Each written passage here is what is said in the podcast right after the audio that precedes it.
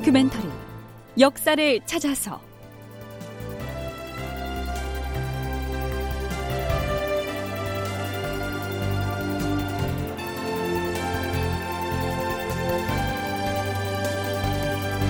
제 836편 조명연합군 평양으로 진격하다. 극본 이상락 연출 최홍준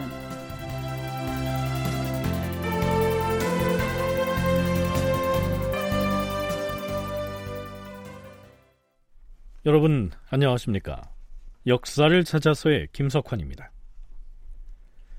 임진왜란이 일어난 다음 해인 서기 1593년 1월 5일 이여송이 이끄는 명나라의 지원군은 이제 평양성 공격을 앞두고 있습니다. 이때의 평양성 공격은 물론 이여송의 명나라 군사가 주도했지만 엄밀히 말하면 조명연합작전이었다. 이렇게 표현해야 하겠죠. 선조실록을 비롯한 여러 문헌에는 전투의 전개 과정을 명나라군 위주로 기술하고 있지만 말입니다. 그렇다면 이 시기 선조를 포함한 조선 조정에서는 곧 전개될 평양성 공격을 어떻게 전망하고 있었으며 또한 이 당시 조선군의 실상은 어떠했을까요?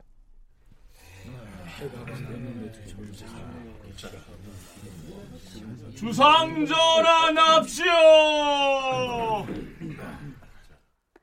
임금이 좌의정 윤두수, 예조판서 윤근수, 우찬성 최황, 대사원 김응남, 병조판서 이항복, 호조판서 이성중, 이조판서 이산보, 이조참판 구삼행, 형조참판 이희드, 도승지 유군 등을 불러 접견하였다.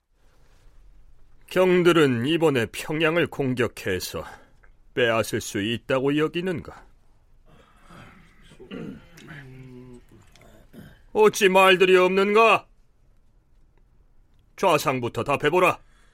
저 하늘의 뜻은 알 수가 없사오나 가능하다고 사료되옵니다. 신의 생각으로는 승패 여부를 쉽게 말하기가 어렵다 여기옵니다.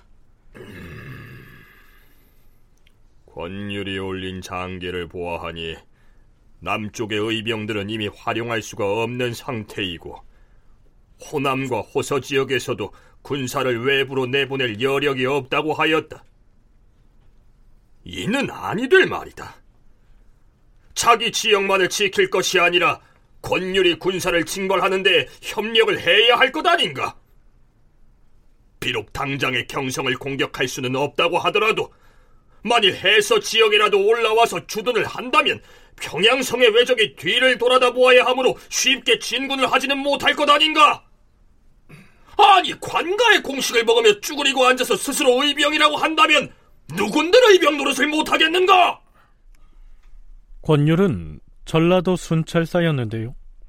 이때는 경기도의 고향과 행주 쪽에다가 진을 치고서 한양도성의 일본군과 대치하고 있었습니다. 그러니까 선조의 말은 전라도와 충청도에서 군사를 추가로 징발해서 권율에게 보내주든지 그것도 아니면 해서 지역인 황해도에라도 군사를 보내서 주둔을 시킨다면 이 평양성의 일본군은 황해도의 그 군사가 신경 쓰여서 의주 침략을 시도하지는 못할 텐데 그렇게 하지 않고 있다. 이렇게 불만을 토로하고 있는 것이죠. 여기에서 동북아 역사재단 이정일 연구위원의 얘기 들어보시죠.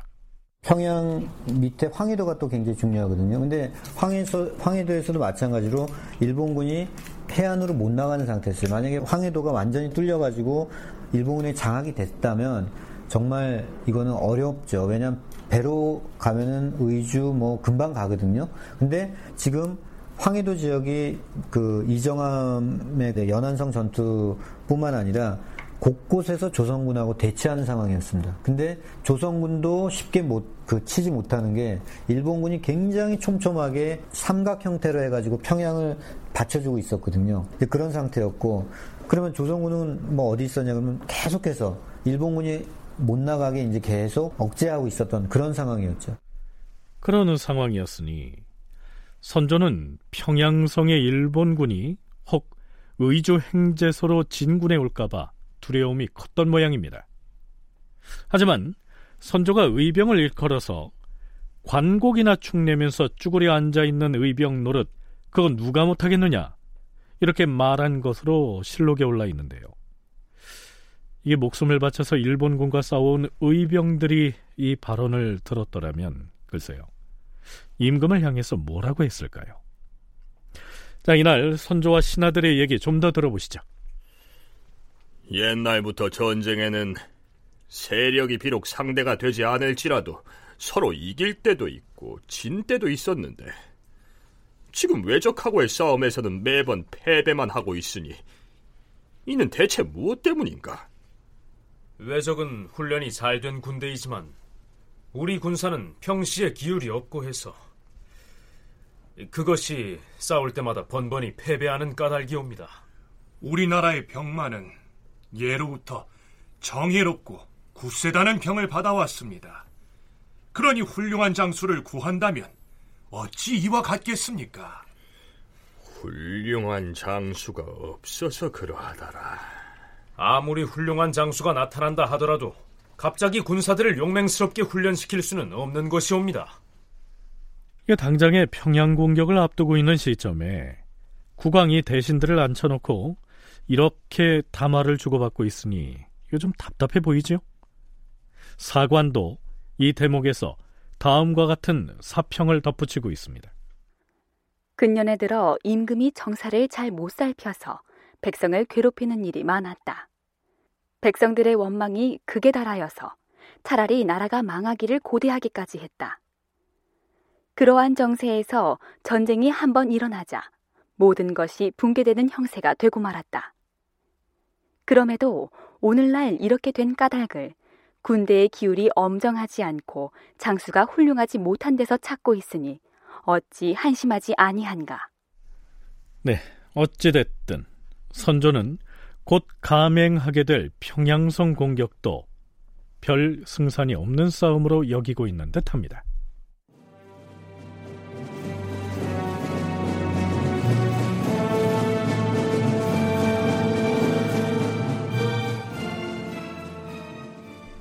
자, 그렇다면 평양성 공격을 주도하게 될 명나라군은 어떤 대비를 하고서 조선에 왔을까요?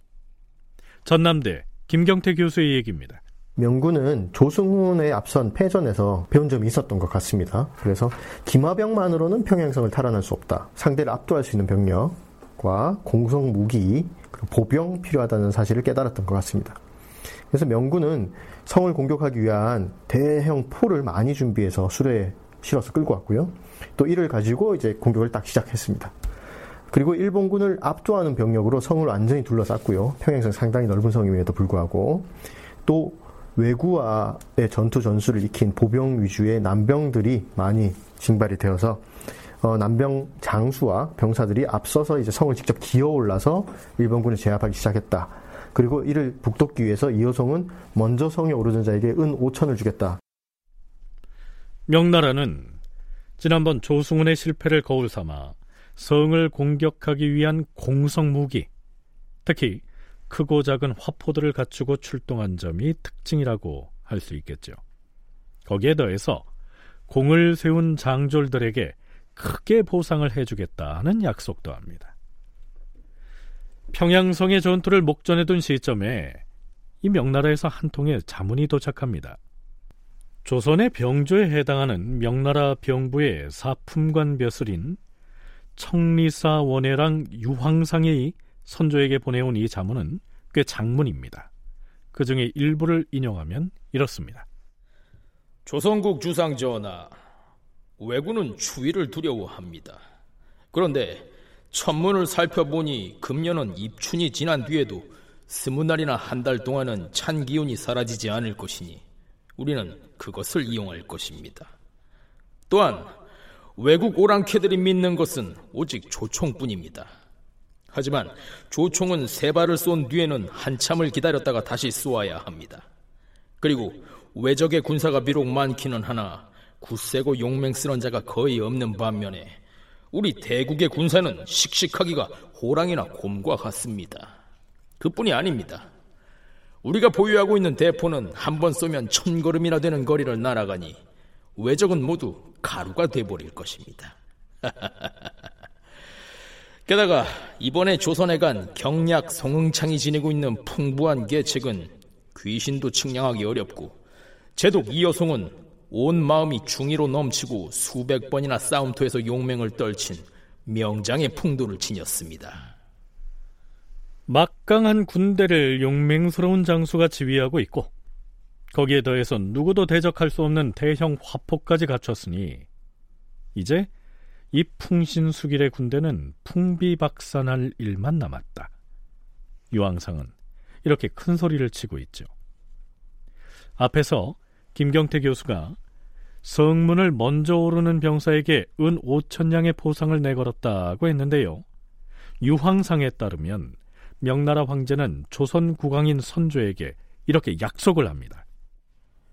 이번 전쟁에서 우리 중국의 군사든 그대 나라 조선의 장졸이든 가릴 것 없이 누구든 외국 오랑캐 평수길, 평수친민, 중현소를 사로잡거나 죽이는 자가 있으면 한 사람당 은 만냥을 상으로 내릴 것이다.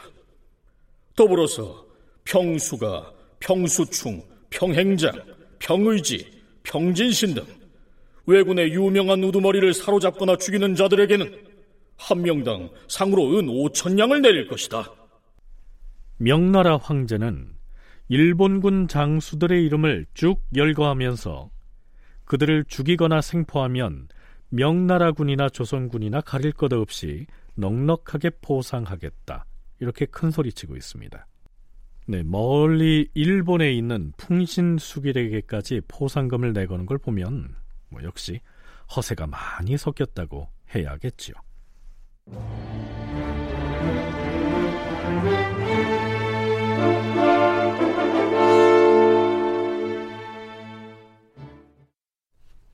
뭐라? 심의경이 화친을 제의한 것으로 알고 평양성을 나와 순환으로 영접 나온 왜군들을 어찌했다 하였느냐? 사충병이 그들을 술자리로 회유하여 그중 한 명을 사로잡고 나머지는 목을 베었는데. 그런데? 그중 세 명이 도망쳐서 평양성 안으로 들어갔다고 합니다. 흐흐, 이런 총병 사대수가 그런 실수를 하다니. 그렇다면 지금 평양성의 왜군들도 우리 중국의 대군이 가까이 와 있다는 사실을 알게 되었다는 얘기가 아니냐 더 지체할 수가 없다. 자 내가 앞장서서 순안으로 갈 것이다. 대군도 나를 따라 순안으로 출진하라!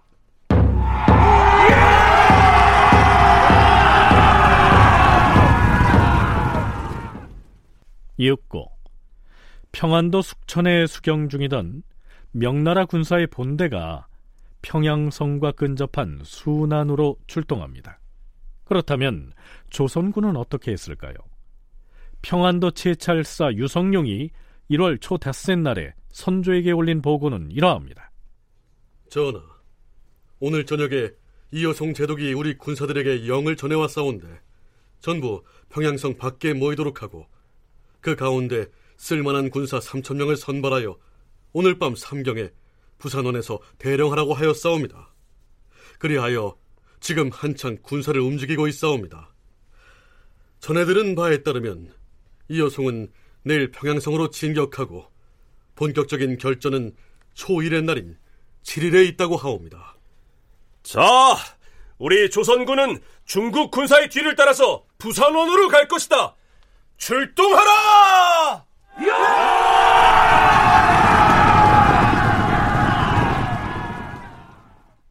네, 부산원은 출장 나온 관원들을 위해서 평양성 인근에 설치해 놓은 구경 숙박 시설입니다. 이때 명나라군의 뒤를 따라 조선군을 출동시킨 지휘관은 도원수 김명원이죠. 다음 날인 초여섯 날 군사를 이동해서 평양에 접근합니다. 물론 조선군도 그 뒤를 따르지요. 자, 이제부터는 이여송의 군사 지휘 능력을 살펴보시죠. 모든 군사는 난전거리를 유지하고 성을 포위하라! 장군, 지금 성 안의 왜적들이 높은 봉우리로 올라가고 있습니다. 저산 이름이 무엇인가? 조선의 통역관에 의하면 본래는 금수산인데 모란봉이라고 합니다.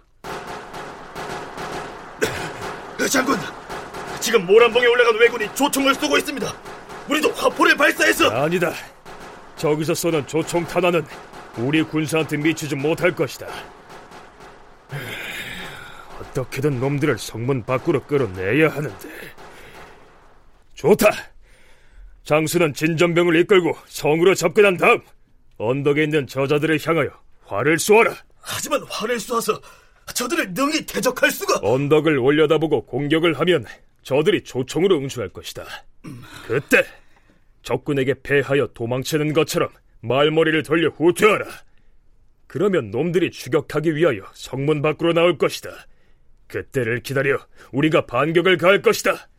자, 진전병은 출전하라!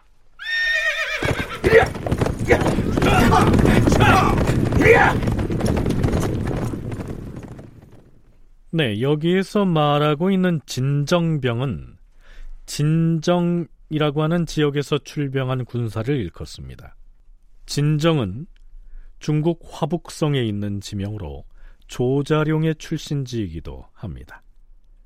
절강성 지역에서 출병한 군사는 절강병, 그렇게 기록되어 있기도 합니다.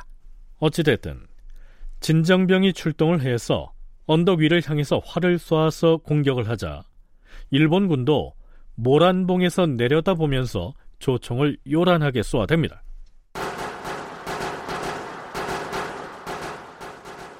그러더니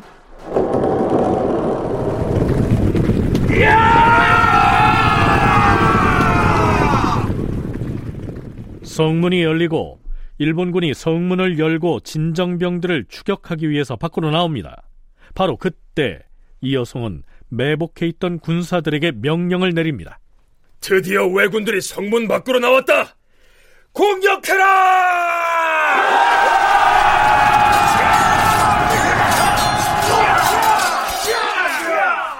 그러나 명나라의 본대가 공격에 나서자 불리함을 간파한 일본군이 서둘러 군사를 철수하면서 성문 앞으로 도망쳐버립니다. 자, 여기까지는 본격적인 전투에 앞서서 탐색전을 벌인 형국이라고 할 수 있겠죠. 동북아 역사재단 이정일 연구위원의 얘기입니다. 2, 3천 명이 성문 위에 올라가 가지고 막 위세를 하고 막 포도 쏘고 그러면서 하는데 그 이효성이 와서 그 씩씩한 장군이 굉장히 신중합니다. 그래서 싸우지 마. 기다려. 그래서 계속 기다리다가 일본군이 와도 더 추격하지 마라. 그래서 그냥 몇백 명이 이제 죽거든요, 일본군이. 오히려 습격했다가 이제 매복당해가지고 이틀 동안 그러다가 그 다음에 바로 8일 새벽에 명군이 이제 대거 진입을 하게 되고요. 그래서 뭐 전형적인 공선전의 형태가 벌어지는 것 같고 이틀 뒤인 8일 새벽에 치열한 공성전이 벌어지는데요. 그 내용은 다음 시간에 소개하도록 하지요. 다큐멘터리 역사를 찾아서 이 시간 순서 마치겠습니다.